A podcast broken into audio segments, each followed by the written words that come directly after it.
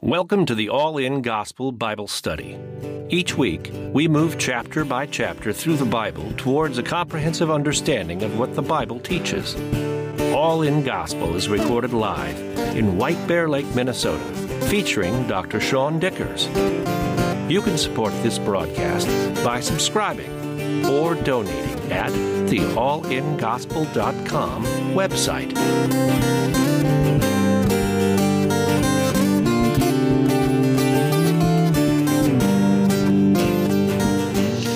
We'll be in First Chronicles chapter 5. I'll pick up where we left off. Uh, we have already done uh, Judah and Simeon, so not the birth order in chapter 4. Uh, for the various genealogies, we have we're going through each of the tribes of the um, tribes of Judah, starting with Judah and Simeon, um, and then those two being the last standing before Babylon in line of the David. Um, Judah is told that he'll rule. God promises God's help for this future gift that's going to be there. Judah is part of the birthright of Israel. So, Jacob being Israel, instead of giving his birthright to just one of his kids, which is traditional, you get the eldest son typically would get double the land allotment, double the physical material resources. But the other thing that they would get is the inheritance. So, the inheritance wasn't just the land, it was also the spiritual blessing and it was also the the the um, the blessing of worship of Yahweh or Jehovah. So they'd be the head of those things.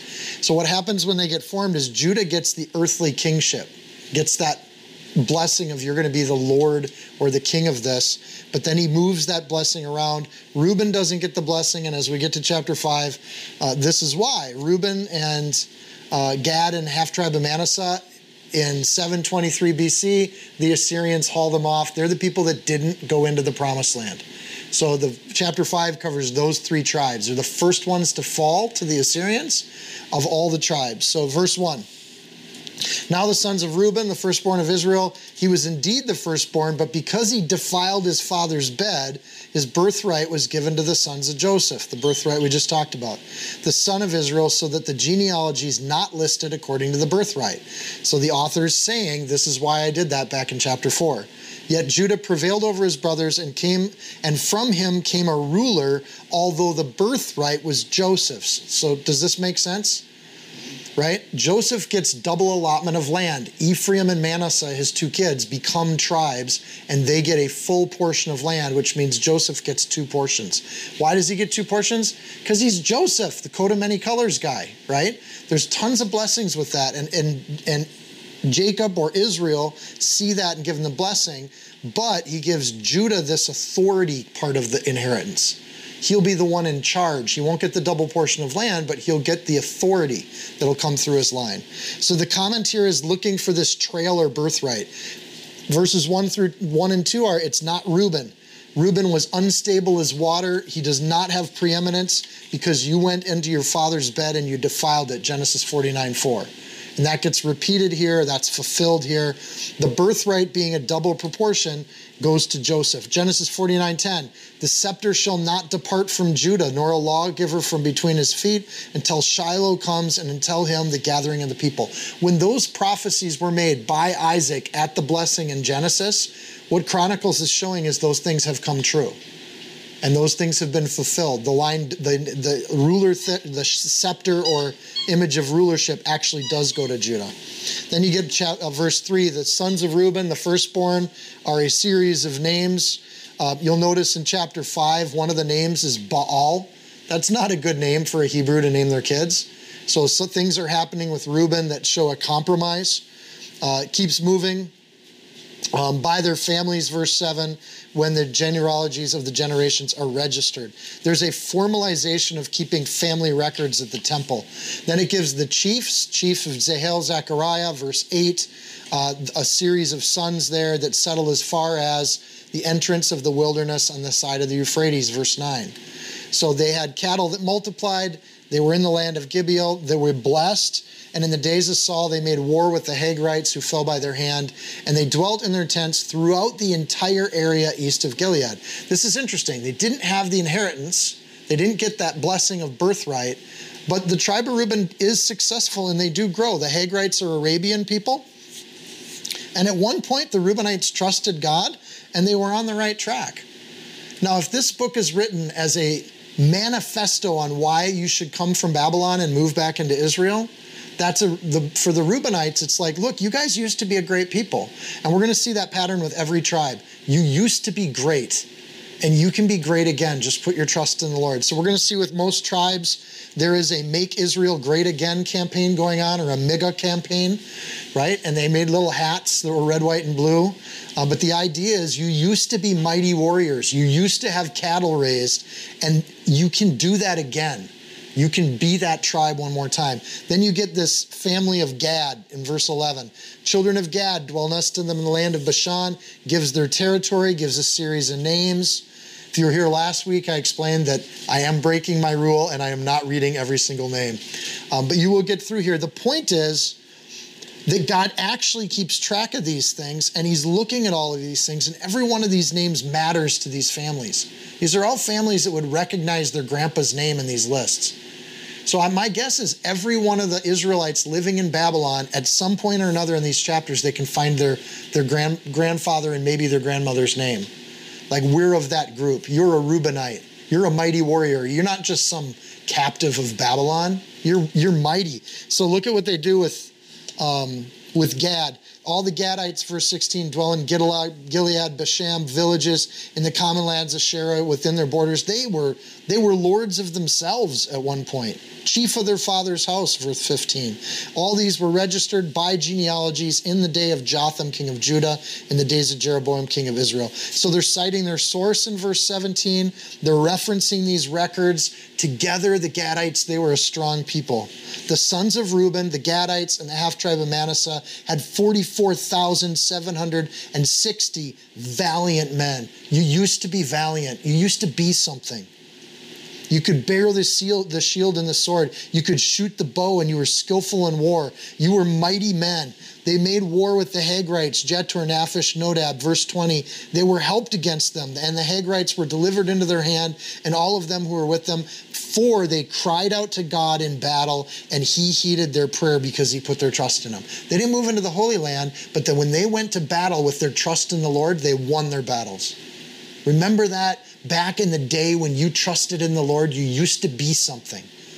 And so all of this is being written to encourage these people come back to Jerusalem and rebuild, rebuild Israel with us. Join us in that. So even though they weren't in the promised land, they could pray and God responded to them. So just because they didn't follow everything to the T didn't mean the Lord wasn't with them. The Lord was actually with people that screwed up. They don't get into how Gad screwed up, but they do highlight that in verse 20, they had cried out to God at one point in their history. One point in their history, they knew how to do that. They took away livestock 50,000 camels, 200,000 sheep. Um, many fell dead because the war was God's and they dwelt in their place until the captivity. Until the Assyrians took you guys off and, and brought you captive, you guys dwelt in your place. You owned your land, you managed your own affairs. They were men and women of prayer. So the Gadites, there's the Gadites. Then you get the family of Manasseh, or at least East Manasseh. The half tribe of Manasseh dwelt in the land. Their numbers increased from Bashan, that is, from Senir to Mount Hermon. These were the heads of their fathers' houses. They give a bunch of names. And then look at the end of verse 24. They were mighty men of valor, famous men, heads of their fathers' houses. These were good men leading these families. Remember back in the day? Mighty men of valor, famous men. In fact, there's there's really six complements in that. In the Hebrew, it's mighty men, valor, famous men, heads. They were headship. They were the house of they were a father of that managed their own houses. They were bold, sure, they were known, they were leaders of homes. People knew the half tribe of Manasseh as godly men that led their families. They were mighty, powerful, and strong in the Hebrew. Male, I think we need to define that now. That means adult male. And they were a valor that was a host of people. And they were worth an army of men, each of them. The word valor is just a wonderful word. They were named famous. They were head or top or front. In other words, part of what made the half tribe of Manasseh impressive in battle is they led the they were in the front of the battle. You guys used to be at the front of this. That was their beginning. They were worthy and once again, again, if you're reading this as a descendant of these people, you're the descendant of strong, mighty, valiant, famous warriors. And the chronicler is kind of putting that out there.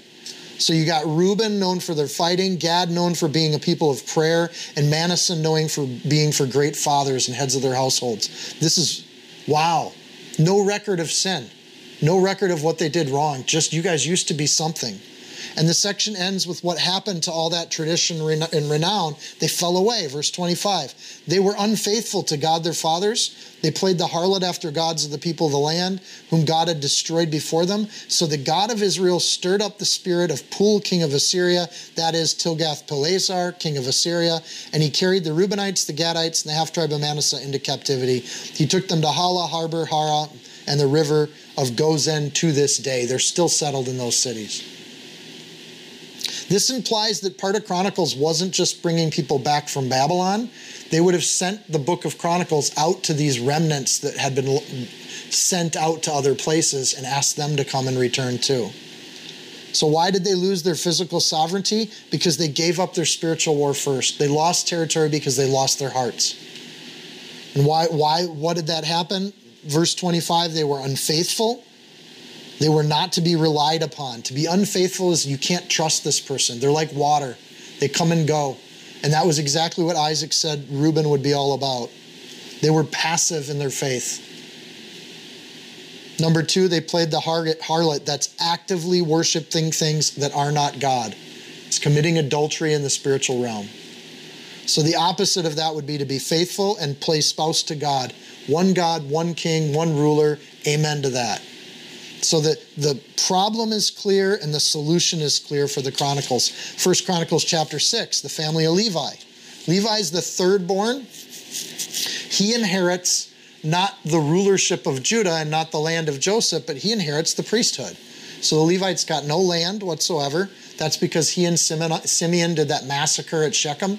And so he's in trouble for that. He doesn't get a land allocation. Simeon gets devolved, dissolved into Judah, so they get a bunch of cities, but Judah pretty much envelops the Simeonites. Uh, but Levi, being faithful in Exodus 32, not going after idols, becomes the tribe that leads the way spiritually.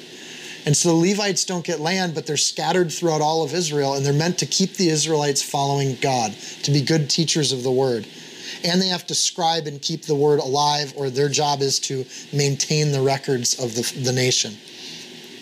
So these families have a special calling, and their genealogy looks a little different. Verse 1 in chapter 6 The sons of Levi were Gershon, Kohath, and Merari. Sons of Kohath were Amram, and they give a series of names. Essentially, it goes from Kohath to Amram, Aaron, Eleazar, Phinehas, Abishua, Bukki, Uzzi, Zerahiah, Meraioth, Amariah, Ahitub, Zadok, Ahimaaz, Azariah, and Johanan in verse 10 begot Azariah. It was he who ministered as priest in the temple that Solomon built Jerusalem. So, like the genealogy we saw last week, we get a really quick over, overview of the Levites that goes straight from Levi all the way down to Solomon's reign with the first temple. So here's all those things. So it's a little timestamp in the genealogy and it separates this group from the Second Temple era. So then verses 11 through 15, you get another set, another time stamp. There's no sense of numbering like there was last week. So there aren't nice little tidy clusters of 10 here. There's just listings of family. So, as with the line of David in chapter 3, from Judah to Zedekiah, here we get Levi to Jehozadak to exile. So, the original all the way to exile. Uh, which is interesting because if you take Zedekiah, the last king before the exile, and you take Jehozadak, the last priest before the exile, you actually have two names that have the same three letters rearranged. In the Hebrew, it's interesting because letters have meanings and they also have number allocations to them. So the two names add up to the exact same number. In addition, if you rearrange the letters, they have the exact same meaning. Jehozadak means Jehovah is just, Zedekiah means just is Jehovah. You just flip the things around. In other words, when they go into exile, they got two leaders of the spiritual life and the civic life. Their names both say the same thing God's just. You have failed to keep your covenant. God said he would bring these consequences. Now he's bringing the consequences. God is just. So they both have the same kind of thing. Um, it also says the Lord carried Juva, the Lord carried Judah and Jerusalem into captivity in verse 15 by the hand of Nebuchadnezzar. In other words, God's overseeing all of these things. This consequence of being hauled to Babylon, God was overseeing that confident thing. The other piece with these genealogies, there's no indication that the populations were diminished in Babylon. In fact, you get the opposite impression. Them being carried off to Babylon, a lot like Egypt, they multiplied. They actually did pretty well. The fact that they're writing an entire book to convince people to come back, Israel's a wasteland right now. Babylon seems to be the better place to live for most people that look at this through the earthly lens. So they're trying to convince people come back to Israel and be part of this mission that God has, which is further filtering the people of God for the people that are comfortable in Babylon versus the people willing to do something hard by rebuilding in Jerusalem. So not only are you filtering out the the the northern 10 tribes that disobeyed God and fell away from God, but you're also filtering people that really want to live that life for the Lord. Then in verse 16, the sons of Levi, we start the family tree in a more expensive, extensive way. Um, the sons of Levi are Gershon, Kohath, Merari. Again, this is the same as verse 1. But we're going to get into the divisions of ministry. There's four priestly divisions in Israel. And the genealogy is going to be organized by those four priestly divisions. The first one are the sons of Gershon in verse 17. Uh, they, the Libnah Shimei, they were the ones that dealt with all the fabric and the ropes of the tabernacle and the temple. They were the, the weavers and the seamstresses. Verse 18, the sons of Kohath were Amram, Ishtar, Hebron, and Uzziel. They dealt with the Ark of the Covenant, the objects, and all the vessels. They were the metalworkers and the carpenters. Then you get to the sons of Merari, verse 19, Mahili and Mushi. They dealt with all the frameworks. They were the lumber workers, the tiles, the metal workers. They dealt with everything that had to do with the frame and construction of the temple. They were the masons, but not like today's masons. They were like Old Testament stone workers. Now, these are the families of the Levites according to their fathers. Verses 20 through 29 give these family groups and again, every one of these are important. They're all being named. They're all part of the mission of God, and they're all part of reestablishing the temple in Jerusalem. They know the families, they know the duties. We know where the priests are, we know what families they're in. We're good to roll. They're good to rebuild a temple. So the genetic mapping today, which is interesting, allows for the confirmation of Levitical lineage that we haven't had for 2,000 years. So when the temple fell apart at the hands of the Romans, a lot of these family groups were lost with the temple records that were kept at the temple. But today they're able to start piecing together family groups based on genetic DNA. Interesting trend going on. But there are easier ways in that they maintained their surnames. So it's not hard when somebody's named Levine that that name comes from the word Levi. If somebody's named Rubenstein, they probably came from the family of Reuben. So you have those things, but they're not confirmed in the documentation. They're simply name traditions of a family. It's a little harder when you get Horowitz, Kagan, Katz. Like some of those names are harder to associate to families that are in the list. But the Kohanim, the priestly line of the Kohanim, um, become the rabbis later on. So we have that group. So Verse 31, we get a unique group of Levites, the priests that are musicians. So you get musical groups. Now, these are the men who David appointed over the service of song in the house of the Lord after the ark came to rest. That's 2 Samuel 6. They were ministering with music before the dwelling place of the tabernacle of meeting until Solomon had built the house of the Lord in Jerusalem, and they served in their office according to their order. So, this is interesting in the sense of we haven't had a lot on music ministry in the Bible. And you get this little sense of what's going on with music, but you kind of get it sideways. First of all, it says there is a service of song. The word service there is the same word that we get ministry from. It's important in that there is a ministry that is done with music according to the Old Testament. These families get their own section of the genealogies because they're that important. So the artists, the musicians that are doing this are an important group of people. And it says, and it also says there that they are ministering with music. The word there is sharath, the service of attending to the menial tasks. Ministry is not usually glorified. Ministry is somebody willing to take care of the small stuff. And they use that word when it comes to music. These are people that don't need to be on the stage doing the sacrifice. These are the people in the temple service that are off to the side that don't get the attention. And so the music is going, but it sets up more of a background. For the Jewish people, the musicians weren't on the stage like a rock star, they were off to the side providing a context for the worship of the people. And it's interesting how they think of that. It says here, before the dwelling place. The word there is panyim. It's one of my favorite words. It means in the face of God or in front of God. When they do worship before the dwelling place, the idea is when they do music for God, they're not doing music for the people. They're not doing it to entertain. They're doing it in the face of God when they do their music. And you think of worship in the service of God and what that was intended to look like, and you start to get some really important principles out of how this is worded here. They um, they served in front of the tabernacle until Solomon had built. In other words, worship was established prior to the temple. This is a big deal because it means that these people that do music should be doing music whether or not they have a fancy building. That the worship of God was established by David well before the temple was ever built. It should be continuing while they're in Babylon. And as they build the temple going back, those musicians will immediately go back to doing music. This is a good thing for musicians that want to keep their fingers good and they don't want to do masonry work, right? If you come back and help rebuild the temple, musicians, you're going to be making music.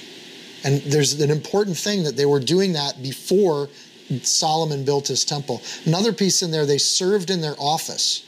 In the Hebrew, it means they remained in their service. It's an interesting turn of phrase. Not just anybody gets to do this. There's a group of people that David ordained, and that group of people become musicians, and they remain in that service because they're good at it. And God's given them a skill. Here's the other thing with musicians if you let musicians do music, they get better over time. So to remain in their service, to stick to it and do it, gains talent and skill, which before the face of God becomes a glory to God. So these musicians spent their life perfecting their craft so that they could glorify God to the utmost when they got at the temple courtyards leading people in worship. And you think of that. And sometimes we're hard on musicians in the church and how they do music and what they do for music. And I think the church, in two folds, needs to expect that musicians are growing in their skill because they're committed to it.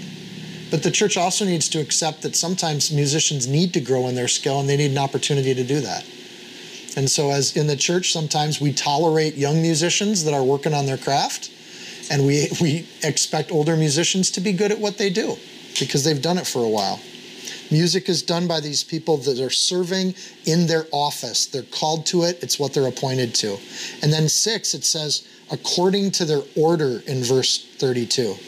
Music then is intentional, it's ordered. The Hebrew word there is judgment. It implies that they do it according to their judgment. So music here isn't according to their feelings it's not ad hoc, it's not willy nilly. It's according to a judgment that they've made as to what will be appropriate before God and with God's people. And that's an interesting thing. And you see different traditions around music in the church. We see, at least in this passage, music is done according to their order, their judgment. They've thought about it, they've thought what's going to be appropriate, what's going to bring people into the presence of God. And that's the kind of music we're going to create. And we're doing it to bless people because we're going to do it according to our judgment. What is the right thing to do? And that judgment changes over time. That leaves a lot of leeway for musicians. But the question has to be for a musician what's going to bring God glory? What's going to help others bring, bring them before the presence of God? And what's going to set the tone for that environment? So, musicians called to that service, do it with or without a temple courtyard, before the face of God, ministering with music in the service of song. God establishes a music ministry. And to me, at least, when you go through that sentence, it's amazing how much is packed into one sentence just buried in the genealogies here. Here's music ministry, and here's what it looks like praise and worship, celebration and reverence. And finding that balance between those things, what a gift. So, some see, I think, in music, this can be a thing in the church. Some people think for musical types that to put any constraint on them is to be too rigid. And we see in the Bible, music is done in an orderly way.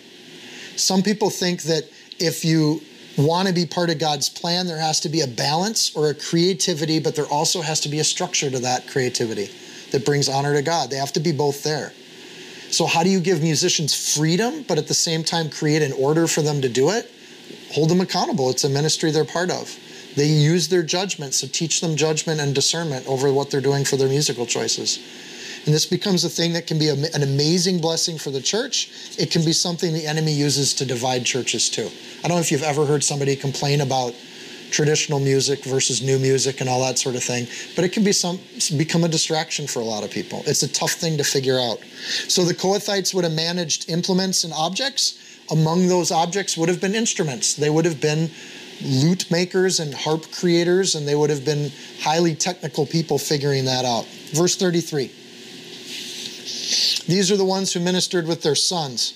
Of the sons of the Kohathites were Herman the singer.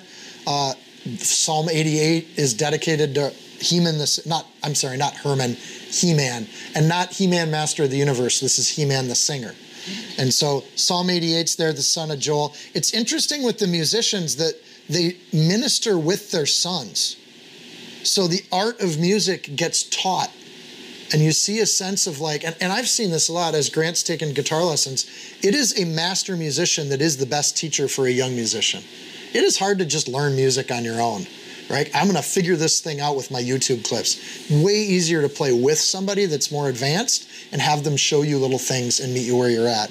So these musicians do it that way. Uh, he Man in verse uh, 33 uh, gets uh, connected with um, his brother Asaph in verse 39, um, who stood at his right hand as was Asaph the son of Berechiah. Now Asaph's a big deal because there's 12 psalms in the Bible dedicated to Asaph. Here David wrote a lot of psalms, but when it was really important, um, he would hand his top songs to Asaph so Asaph could sing them. So that tells you something about Asaph as a musician and what kind of musician he was. When David himself would hand off a good song so that Asaph could perform it, that meant Asaph was pretty dang good at it. So you see these well known people showing up here in the commentaries. Um, the first mention here of Asaph is a key figure in setting the tone for temple worship. Um, he is the chief musician when the ark is ascending to the new temple.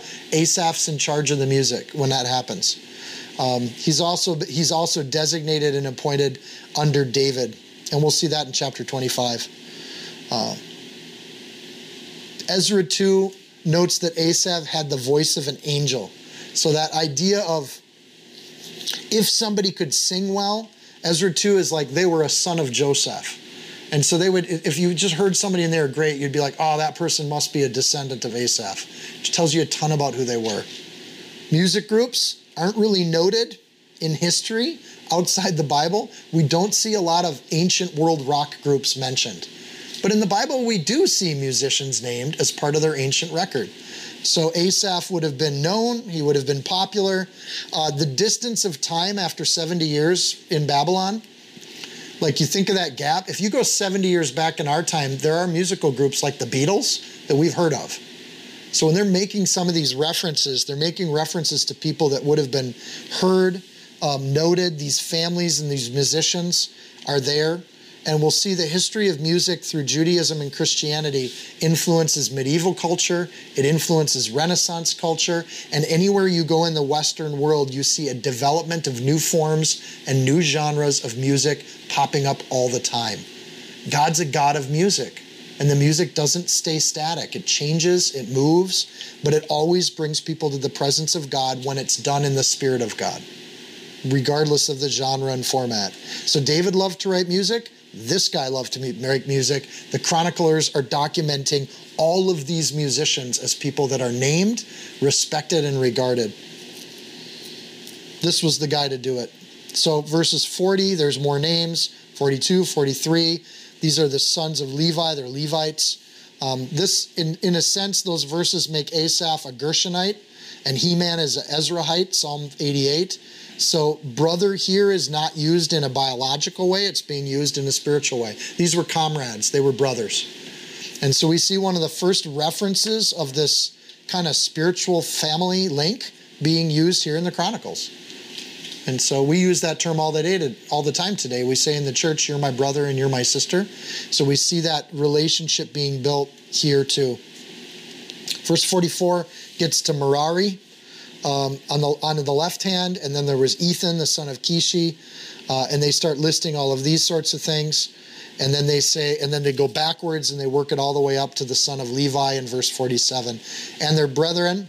The Levites were appointed to every kind of service of the tabernacle of the house of God. In other words, all the services are important. Again, that word service means mundane.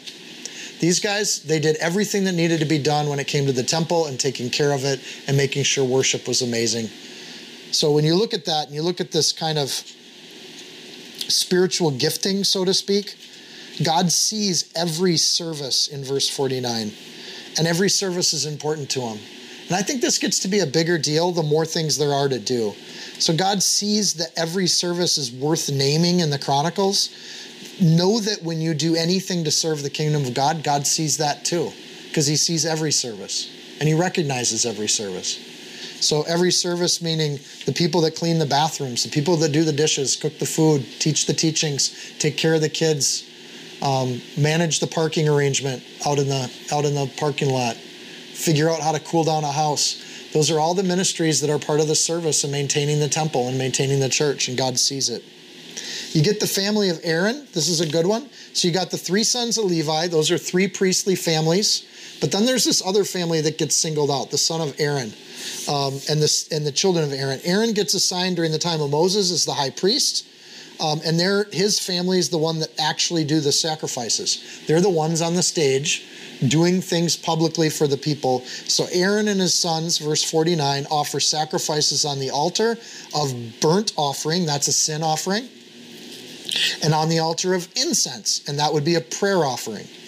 And for all the work of the most holy place, and to make atonement for Israel according to all that Moses, the servant of God, had commanded.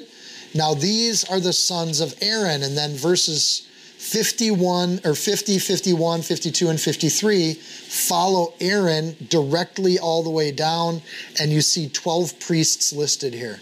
There's a succinct record of those who are authorized to give the the priestly, the blessing and the sacrifice. So this family of Aaron becomes a big deal. Um, Ahimaaz, um, during David's time, was known to be a, a, an enthusiastic priest. So when we see Ahimaaz in 2 Samuel 18, he's the guy after the battle that begs to go run and tell David because he's a fast runner. And so he asks for the permission and he races ahead to go tell David. So that's the guy that you go from Aaron to Ahimaaz, you've got a pretty good track record here. Notice that, um, first of all, notice that Jesus is not in this line, he's in the line of Judah. So, how does Jesus become our high priest? And according to Hebrews 7, he's our high priest not because of Aaron's line, but because of the line of Melchizedek. He's a priest of the order of Melchizedek. He's not in the tribe, but because of Melchizedek, we know there's people that aren't in the tribe that served as priests to Yahweh. Make sense? So you still get the line of Aaron, and it's fairly important. Um, it goes Aaron to Eleazar, his son. We're missing two people that just aren't named in the Chronicles. Nadab, and Abihu. Remember in first in Levitic, Leviticus 10, they get killed because they offer funky smelling sacrifices, and God strikes them dead for their strange incense that they, they bring into the temple. And part of the strange fire is that God didn't want that kind of stuff going on in the temple. So Nadab and Abihu are kind of an embarrassing part of the record. Notice how Chronicles just skips the story. It doesn't even matter. The punishment is they're not even named. And so the death of those two sons just gets skipped. Eleazar becomes the inheritor of the priestly line, and he's faithful and he joins this calling. So there's kind of two ways to live life. You can either live life your own way, in which case you're kind of irrelevant in God's kingdom and God's plan. Or you can be like Eleazar and actually be loyal and be serving the Lord even in the menial, mundane tasks, and you become part of the story. And Chronicles sets that up. So then you get the dwelling places of the Levites. A lot of text here. But here's the thing with each one of these families, there's a location named where if you come back to the Holy Land, we know exactly what city you're going to be in. We've got we know where everybody's supposed to be. And we're going to go right back to where we were when we left Babylon. So verse 54 all the way down to verse 81 are cities of the Levites and where each family gets located. Again, I'm not going to read through every one of those. I'd encourage you to do it on your own or even right now while you're sitting here listening to me talk. Each tribe gives the Levites their cities, their service area. The common lands are mentioned. Common lands are the area right around the city within walking distance where the farms, the veggie gardens, the livestock pens. So they have some areas outside the walls where they can keep food. Um, the refugee cities are not forgotten here, they're noted in this passage. They're known and they're assumed to be there. The refugee cities, if you remember, they're pretty amazing. And what happened is within about an hour's run of any place in Israel, you could run to a city of refuge. And if you were accused and you thought you were falsely accused or mistakenly accused, in order to get some sort of uh, avoidance from the avenger, you could skip that accusation until you got a fair trial by running to a city of refuge. You throw yourself at the mercy of the courts and you say, I think I'm innocent and I want to p- present my case. So those cities of refuge are not only in practice, they're assumed to be in practice again when they come back. So here you go mercy for sinners and justice for those um, that are guilty. Judicial systems here are run by the Levites, they become the judges in these cities that they serve in. Uh, chapter 7. Now we start moving through other tribes of Israel. Uh, Issachar is here. There's a list of names that go with Issachar. 36,000 troops. They're ready for war. They had many wives and sons. Now their brethren among all the families, verse 5 of Issachar, they were mighty men of valor, listed by their genealogies, 87,000 in all. We know exactly who these guys were.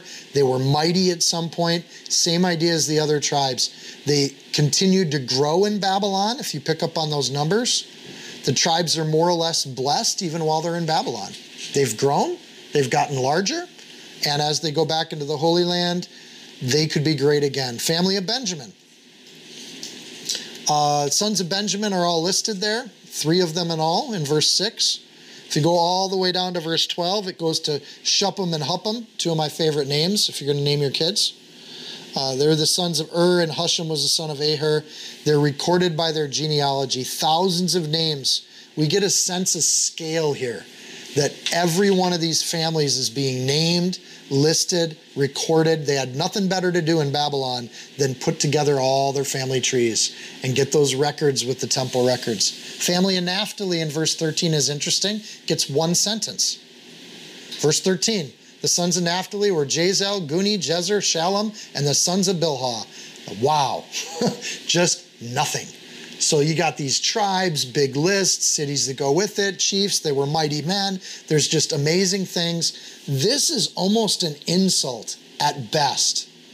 At worst, it's a complete rejection of this wing of Israel.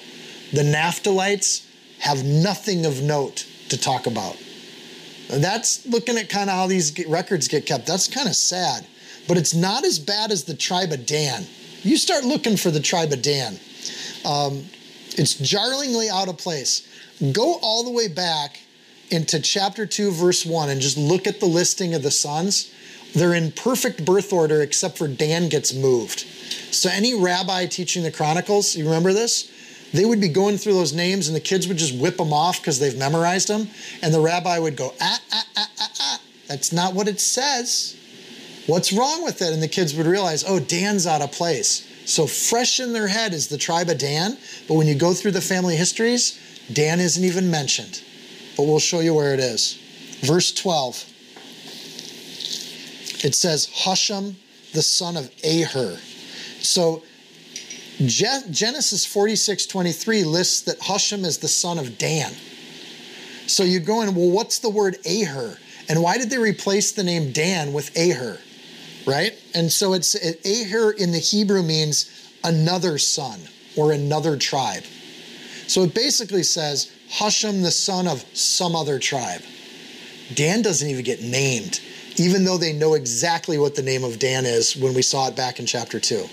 So you get into the genealogies, and the writers have, and again, most people think it's Ezra and a group of people, the scribes putting this together. They make a decision together to say, we will not say the name of Dan in this. So as you're figuring out who's going to come back to the promised land, it looks like Dan's not invited. And if your name's Dan, I apologize, but you know, this is the history. So Dan here is just being called son of their tribe. Uh, the uh, the sons of Bilhah are noted in verse 13. So here's the sons of Naphtali were this, the sons plural of Bilhah. So between 12 and 13, you've got two tribes being named. Bilhah was the wife that gave birth to two children, Naphtali and Dan. So when you're mentioning the plural sons of, of Bilhah here too, the writer's perfectly aware of what they're doing. They name Naphtali with a few good families. They don't name Dan at all. And I just think this stuff is, I don't know, maybe I'm getting way too geeked out on it, but I think that's fascinating that they're doing that kind of work with these genealogies. Um, why is Dan being left out? That's the other question. So some of this is just a reminder of history. Back in Judges 18, the first tribe of Israel to introduce Baal worship and idolatry was the tribe of Dan. Dan was the first tribe that introduced making their own priests. You didn't have to be a Levite. There were Danite priests that they recruited. They conquered a city. They settled in the wrong spot. They were supposed to go where the Philistines were. Instead, they chickened out and they went up north. They didn't settle where they were supposed to. So they ignored the boundaries that were set up by Joshua, promises of God. They followed their own separate religion, including Baal worship, and they were that way until the day of captivity. They never followed the Lord. And thus the tribe of Dan gets completely ignored in the glory of ancient Israel. What was great about Israel had nothing to do with that other tribe. They're an embarrassment to the family. It's like, wow, that's harsh. So by the time of Ezra, the Danites are a footnote, they're irrelevant. They're only relevant in that their dad was somebody who was godly. But they didn't follow after it. Just because your dad is godly doesn't mean you're going to be godly. Just because your parents are good doesn't mean you're going to be good. You have to choose it. Then you get to the descendants of Manasseh, and they're just going to show us. We know what a good family looks like. Here's the descendants of Manasseh. The Syrian concubine bore Machir. It goes through some names. The name of Gilead's grandson, Zelophehad, and Zelophehad begot only daughters. This calls back to the uh, Zeloph. How do I say that? Zelophehad, Zelophehad, Zelophehad, Zelopad. Numbers chapter 36 is what they're bringing up is a story about the daughters that came up to Moses and said, We have no brother. Does that mean we lose our land inheritance? And God said, Nope. You get that inheritance, and when you get married and you have sons, it'll go right to your son. And so they established a tradition of keeping the land in the family um, and, and allowing the fact that, that women could carry that inheritance so that you didn't lose all your inheritance if you didn't have boys. Made it a little less important to have boys in the Jewish tradition. Maacah's wife in verse 16, and it goes on with more names. Verse 19 is the end of that tribe. You get a whole family. Chronicles mentions a story of faith that's brought up in here. Again, just this idea of here were these young girls that just displayed a faith and a trust in, in the Lord and asked for the inheritance and wanted it. And of their entire history, that's the story that gets remembered in Chronicles. That's the one that makes the books. Then you get Ephraim. Ephraim was known for their wealth, they were highly prosperous. They led the separation of Israel initially. And notice in Chronicles, there's no such thing as Israel and Judah, there's just Israel. But it was Ephraim that kind of led that split. But tons of families are named here. Um, and you, so you see this list. Um, the men of Gath in verse 21 who were born in that land killed them because they came down to take away their cattle. Brings up this story. Then Ephraim, their father, mourned many days, and his brethren come to comfort him. And when he went to his wife, she conceived and bore a son, and he called his name Beriah because the tragedy had come upon his house. So you get this other reference. Then his daughter was named Serah, who has built the lower and upper Beth Horon, and you get a list of places and cities. Comes all the way to, in verse 27, Nun his son, and Joshua his son. You know what Ephraim had? Joshua. That's their blessing. What's the inheritance of Ephraim? They brought to Israel Joshua, son of Nun, an amazing champion for Israel. They brought Israel into the Holy Land. Moses' successor. He led them at Jericho and on all the victories they had to claim their place in the Holy Land. That's a pretty good heritage for Ephraim to have. So, no mention of their sin, no mention of their falling away in that sense. Which gets brought up is you used to be, you're the children of Joseph. That's your relationship. So, and they, they do that at the end of verse 29. Dor and his towns, in these, the children of Joseph, the son of Israel. Ephraim, you were great at one point. You have things to be proud of.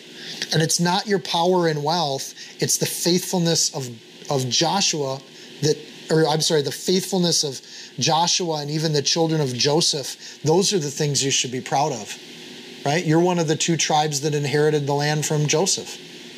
So those are the heroes. Samaria, the capital of Ephraim, six miles away from cities that are named here, not even mentioned. The largest city of the northern kingdom is not even mentioned. Yet when you go through these Ephraim cities, it's not that they're not naming cities. They put them all there, all these dwelling places and the possessions that are there. So again, there's this omission happening in Chronicles. They're intentionally skipping the embarrassing parts of their history because they're just sticking to what God's looking at. Um, Shechem is named there. That's where Abraham built his altar. Now that's important. We're going to name Shechem. Shechem is a fraction of the size of Samaria. But Shechem is something to be proud of. Genesis 12, Jacob built an altar in Genesis 33. Shechem's the thing that you should be proud of, not the Baal worship of Samaria not the Asheroth worship that you had, not the division that you caused. None of that. That's not who you are. You're children of Joseph. You have the inheritance of Joshua. You're the city of Shechem. You're where the altars got built. That's what Ephraim's all about. So the chronicler is defining these families by what they mean for God. Here's Asher, verse 30. Asher gets listed here. Their sister Sarah gets listed in verse 30. Then you get down to Heber begot those, Hotham, and their sister Shua gets mentioned. You have these sisters getting mentioned with Asher. That's kind of interesting. Now, rabbinical tradition says the reason the women were mentioned is that these were legendary women. In the fact that the Asherites were known to be fairer than most of the other tribes, they were good looking. And so you get this notice of like you know, you get some tribes where it's the mighty men that get highlighted, but when you get to Asher, they're it's not clear why they're including the sisters, but a lot of the rabbinical teachings say they were including the sisters because they were known for their beauty and, and what a gift they were to the nation in that sense. Um, some guess that there were other stories that were told around these women, which we don't have in our records. So, verse 40 all these were the children of Asher, the heads of their fathers' houses and now we get to the men, the choice men, the mighty men of valor. They were chief leaders, and they were recorded by the genealogies among the army fit for battle, and their number was 26,000. They were a mighty tribe. They stood for the Lord. They were leaders. They were men. They had valor. They were not prisoners. They were not slaves. They were not subject to Babylon. They were men. And God encourages in these passages strength, courage, valor, and leadership, and He recognizes it. And the women are not absent from this list. So if God is in charge and we're His ambassadors and we're supposed to reflect Him, look at what God appreciates about these tribes people that know who they were. Their faith in God was strong, their competence was there, their ability was tested, and that's what God sees. So again, these were good men. And you know what? Asherites, you're going to be good men again. And women, you're going to stand for something again. It's time to move back to Jerusalem. It's time to come back to Israel. Then you get to the family of Benjamin in chapter 8. You say to yourself, didn't we already do the family of Benjamin back in chapter 7? Yes, we did, but this is an expanded version of this. Uh, this is what we've seen before. Judah had a initial listing and then they had an expanded listing. So verses 1 through 28 are, is a specific documentation of the tribe of Benjamin. Um, it is a clue in the review of Benjamin that what's highlighted by these locations is these are all the locations around the city of Jerusalem. In other words, where Judah might be the primary settlers of the city, the Benjaminites are going to get all the cities around Jerusalem. And so that's one way to read this. Verse 29, you see the father of Gibeon is there. Uh, dwelt at Gibeon and his firstborn son. And, and notice that they include uh, Baal in there. Again, Nadab is a notorious evil priest that gets named. Um, so when you see those last two names, there's there's history there that's fairly negative, but they're included in that their families today have, are still are probably coming back to Israel with everybody else. So they've changed. The word 33 is uh, ner at the beginning of verse 33. The word means lamp or light. Um, that name's been changed. We don't know why. In other chrono, in other genealogies, Ner is actually Abiel and is listed as Abiel, but in this genealogy, the name is changed to lamp or light. And you get the uh, Kish. Kish begot Saul. You know what, family of Benjamin, what you should be proud of? At one point, Saul was walking with the Lord and he begot Jonathan. And those two guys, Saul fell away, but at one point, he was the king of Israel. So you got some things to be proud of there. Then they give the sons of Jonathan and they list those. And they walk through some of those all the way to Azel, his son. And then Azel had six sons and gives the names of all six of them. And the sons of Eshek, his brother, were Ulam, his firstborn Jeush, the second, and Eliphelet, the third. Impressive, but one more thing. They were fighters, verse 40. The sons of Ulam were mighty men of valor, archers. Archers were the elite crack troops of the ancient world. You had archers, you won the battle. It was just a who's going to win the battle? I don't know. Who has more archers? And that's all the way up until the Middle Ages with plate armor. Even after initial plate armor, that was the determination of who would win a battle. Who could shoot a bow? That was the artillery, it was the long ranged. Um, they had sons, they had grandsons, 150 in all. These were the sons, these were all sons of Benjamin. Again, here's this thing where if you're a Benjaminite, there's this sense of pride getting built. You guys were great. Soldiers that fight wars, archers that win wars. Without the Benjaminites, you're not winning a lot of wars. Hey, Israel, we used to win wars. Remember? We used to be great.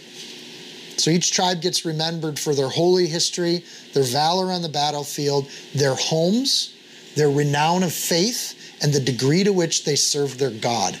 And not in that order.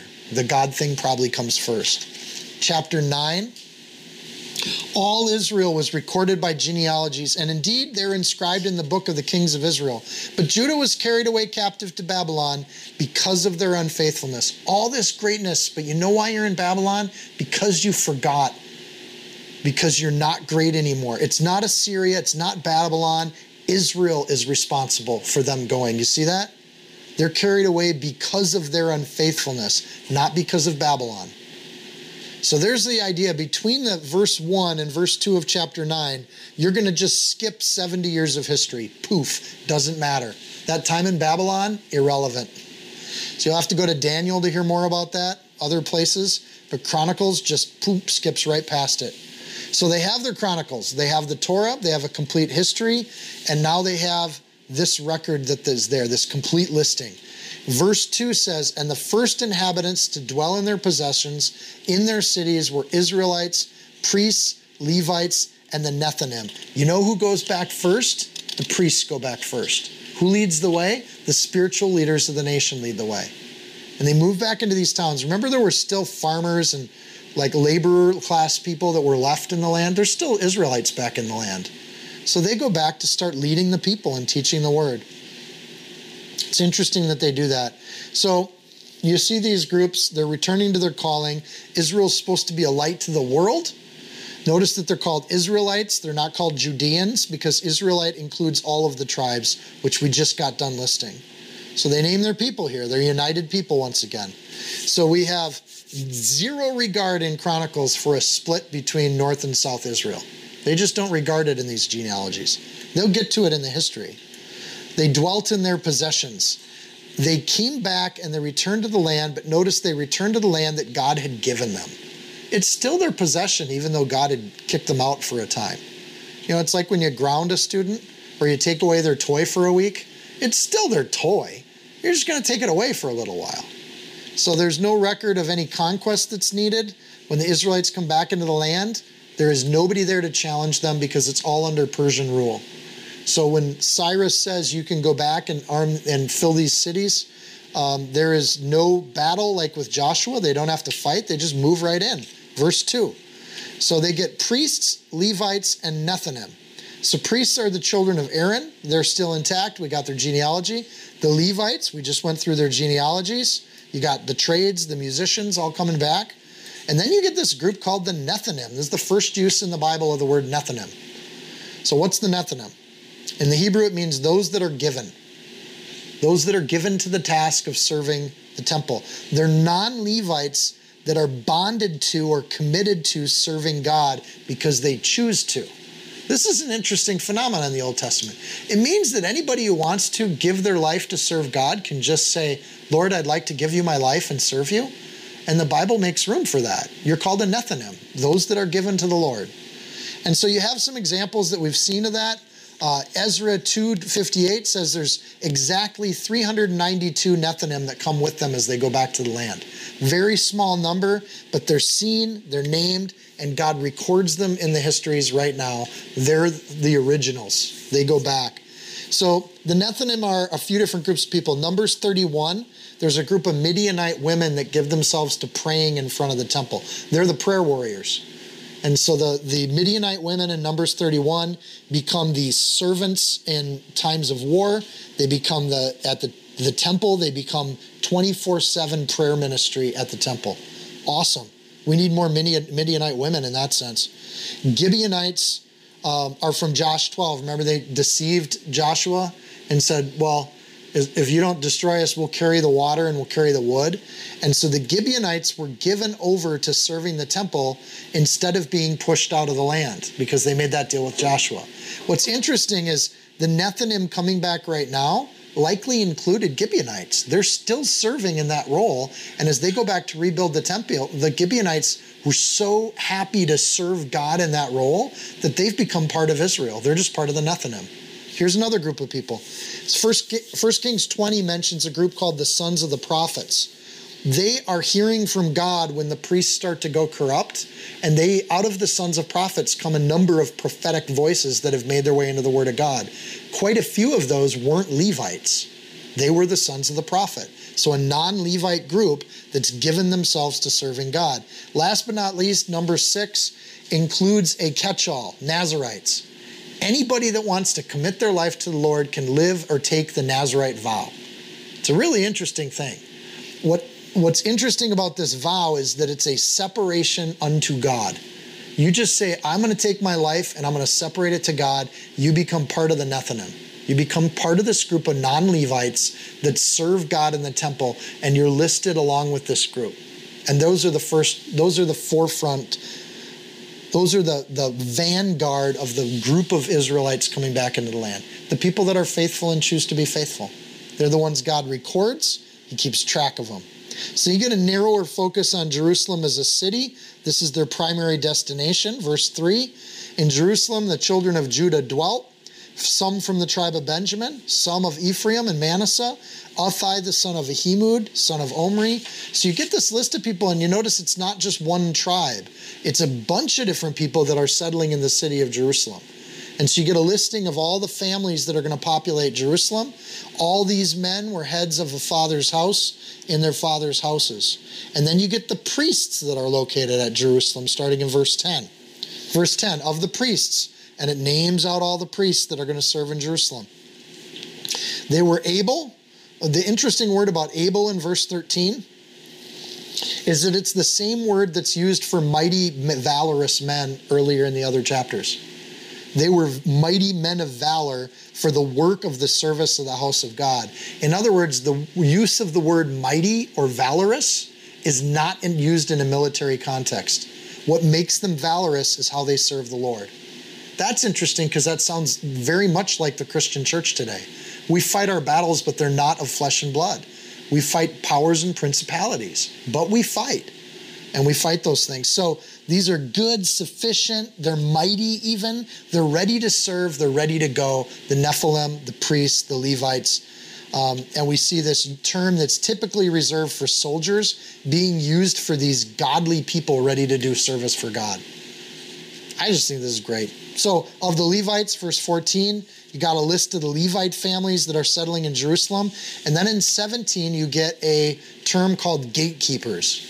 and here's the gatekeepers. Now, Jerusalem's a big city. It has walls, it has gates, but those aren't the gates we're talking about. Um, the gates were where judicial things could happen in the city, but the temple courtyard also had gates.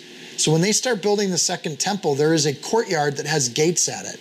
The role of the gatekeepers was a lot like what we would call ushers. Their job was to get up early in the morning, sweep up all the leaves that landed in the courtyard, clean it up, get it ready to go, salt, you know, in case there's a snowstorm that comes through, open up the gates so that people could come in and be comfortable when they came to the temple to praise. In other words, the gatekeepers were hospitality specialists. When you came to the temple, it was a blessing when you came to the temple. And the gatekeepers kept that all straightened out. Of them, Shallum was the chief, verse 17. So until then, they had been gatekeepers for the camps of the children um, of Levi at the king's gate on the east. These people kept doing hospitality even when they didn't have a temple. In other words, not having a temple should not stop our music ministry and it shouldn't stop our hospitality ministry. Like those things happen with or without a temple. If you love God, you continue to do those things. So you got the gatekeepers. Um, gatekeepers have a list of families they're in charge of the work of the service, the gatekeepers of the tabernacle. Their fathers were keepers in the entrance to the camp of the Lord. And Phinehas, son of Eleazar, had been an officer over them in time past, and the Lord was with them. So they point out Phinehas. If you remember him, you had a couple people defying God and they start having sex in front of the tabernacle. Everybody's permitting and tolerating that to happen. And Phineas says, ah, ah, ah, no. And he grabs a javelin and he stabs them both through with one javelin throw. It's a very gory scene. But the idea is all the people in the kingdom of God, there's one guy that stood up and said, Not in my house, not in God's house. And it was Phineas. And here in the Chronicles, they're elevating him, saying the Lord was with him. There is things you tolerate out in the world, and there are things you don't tolerate when you're coming into the worship and the presence of God. And God won't be mocked, He won't be put down in that kind of way. So it's an interesting thing that Chronicles takes this ushering and brings up kind of a noble, noteworthy human being that was blessed by God in Numbers 25 um, in having a standard that would be kept. So the gatekeeper implies something of like an, a role of elder too. Like this is our culture, this is who we are. And there's certain people in the body that say, we're going to enforce this. This is how we do things. And, and, and thankfully, we don't throw javelins through each other anymore, but we still have people of God that'll say, This is how we do things in our group. And we, we do it in an orderly way, and we do it in a way that honors what we're doing. And we're doing it because we're all here to study through the Word of God together. And that's our mission. That's what we're here to do. They note honored Phineas. Verse 21 you get the keeper of the door of the tabernacle. Um, all the chosen gatekeepers, verse 22, they are 212. Again, a really small number, but important to God and important to the record keepers. These are important people. Um, David and Samuel the seer had appointed them in their trusted office. These people were appointed by David and Samuel themselves. This is a key role, a key ministry that gets served. So they get another chance to go back into that service role, and they got people coming back with Ezra and Nehemiah when they resettle the land that will fall right back into those roles because they liked those roles. They liked serving the Lord. So they got organization, there's no confusion, they keep the worship of God peaceful. In, in an operational kind of way. They open the door on time, they close the door, they keep the riffraff from being a distraction. Uh, they, they act in that way. So they and their children were in charge of the gates of the house of the Lord, verse 23, and the house of the tabernacle by assignment. This is all orderly. The gatekeepers were assigned to the four directions the east, west, north, and south. This is an image of the world. They're assigned to, to do this and to do it in all directions. So their brethren and their villages come with them from time to time for seven days. For this trust, this in this trusted office were four chief gatekeepers, and they were Levites. They had charge over the chambers and the treasuries of the house of God. Part of keeping order with the body of, of Christ, of the body of God, is they were treasurers. They kept track of the books. These people kept order in the sense of uh, we're going to make sure the money gets tracked the right way and we're responsible with it. A lot of you guys know we don't talk about that sort of thing much, but I mean, we got the love box. If you feel like helping out, we'll make sure that whatever goes in that box gets used for the ministering and the advancing of the kingdom. And you have people that are accountable to that, and the gatekeepers were part of that. They were accountability people. They lodged all around the house of God because they had the responsibility and they were in charge of opening it every morning. So they lived close, they were faithful, they were always there. The high priest didn't have to worry about the gates being taken care of. Didn't have to worry about the finances. Didn't have to worry about keeping the place cleaned up. The gatekeepers were like, we'll take care of that. And they loved doing it. So Samuel was the first to have the position in 1 Samuel. He was the little kid that ran around and took care of things for people. And so Samuel himself founded this position, and look at how it's grown since then. And as they're coming back from Babylon, there's a whole families of gatekeepers that served the same way that Samuel, Samuel did and kept that daily routine and that order in the house of God. Other Levite responsibilities are in verse 28. Some of them were in charge of serving vessels. They brought them and took them in. They were waiters. They took care of the food ministry.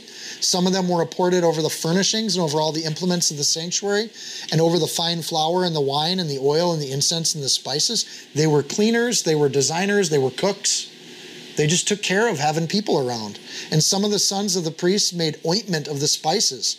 They were ointment makers. You know, if you're going to have good worship for God, like people should smell good. Matthiah, the Levites, the firstborn of Shallum, the Korathite, and the trusted office over things, they were that were baked in pans. There were bakers in the temple.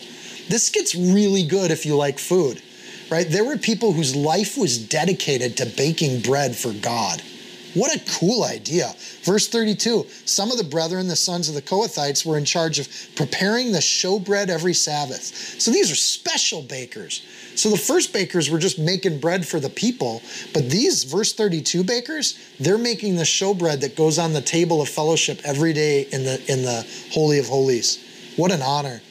There and then verse 33, these are the singers, the heads of the fathers of the house of Levites who lodged in the chambers and were free from other duties, for they were employed in that work day and night. Free from other duties. Think about this in the ministry. A lot of times in the church today, we have pastors, and pastors in small churches do everything. They're the hospitality, they're the children's ministry, they're this, they're that, they're that. Or even worse, the wife does everything right? And it becomes a burden. And the burnout rate in the ministry today is crazy. There is no burnout rate with these people. They did it for generation after generation after generation. Kids took over the duties of their parents, and these things persisted for hundreds of years. Why? Because they were free from other duties. They did one thing. You're the gatekeeper, that's all you do.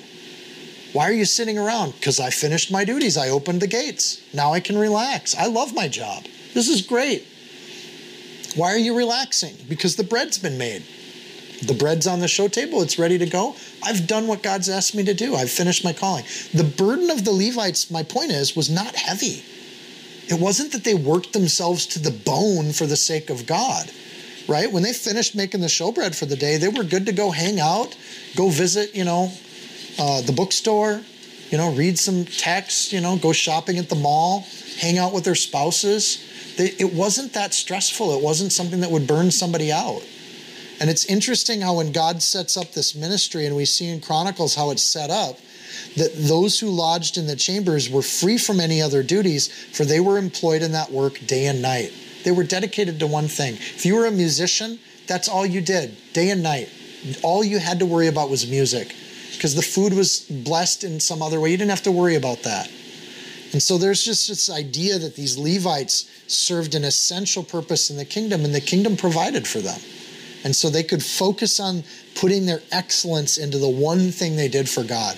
In this sense, the Jewish people advanced baking, they advanced metalwork, they advanced carpentry because they had people whose lives were dedicated to singular tasks and roles.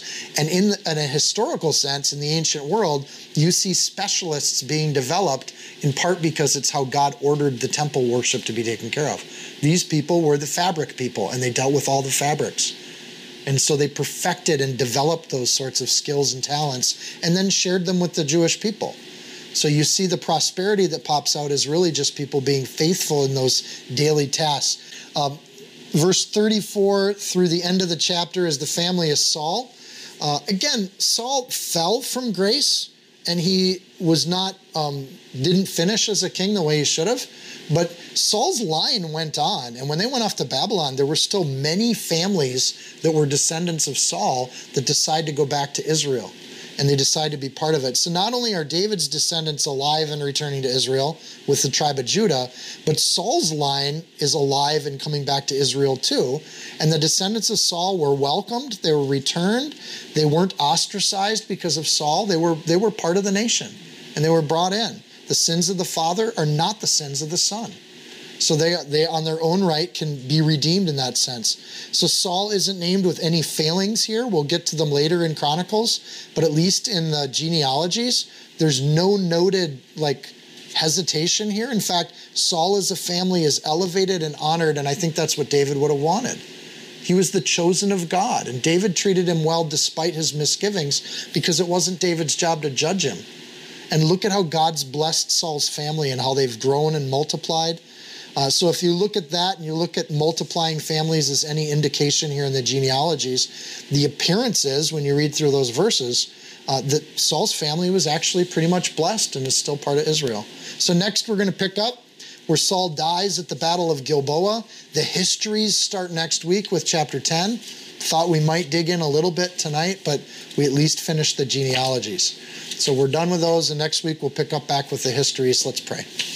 Dear Lord and King, we just thank you for your grace. Thank you for the passion of a set of believers that wants to read through genealogies on a Sunday night. Lord, I'm so blessed by that. I'm so blessed that I'm not just crazy and I think this stuff is amazing. Uh, so, Lord, I just thank you for brothers and sisters that are as committed to knowing God's heart through what He has to say. So, Lord, but help us to understand it, to receive it. Um, Lord, help the genealogy to because, become something we see as a treasure and that we're blessed that these records are here. And we don't know every name and we don't know the story behind every name, but you do. And Lord, I love the fact that you keep a record book with people that aren't necessarily historical giants, but to you they're important enough to put in the Word of God for all of history and all of eternity. So, Lord, I thank you for these families that you've recorded, that they, they came back and they resettled the land, and that the nation of Israel, Lord, never does get reestablished until our era, until our generation.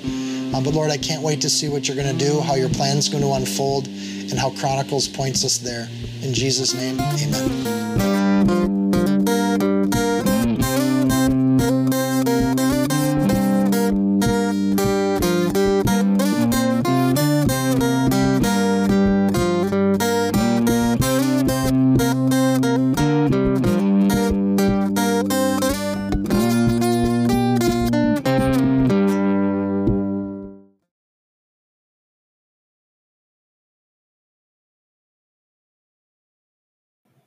If you found this teaching helpful, insightful, you can support this podcast by sharing it with a friend. Screenshot it, tag it, post it on your social media.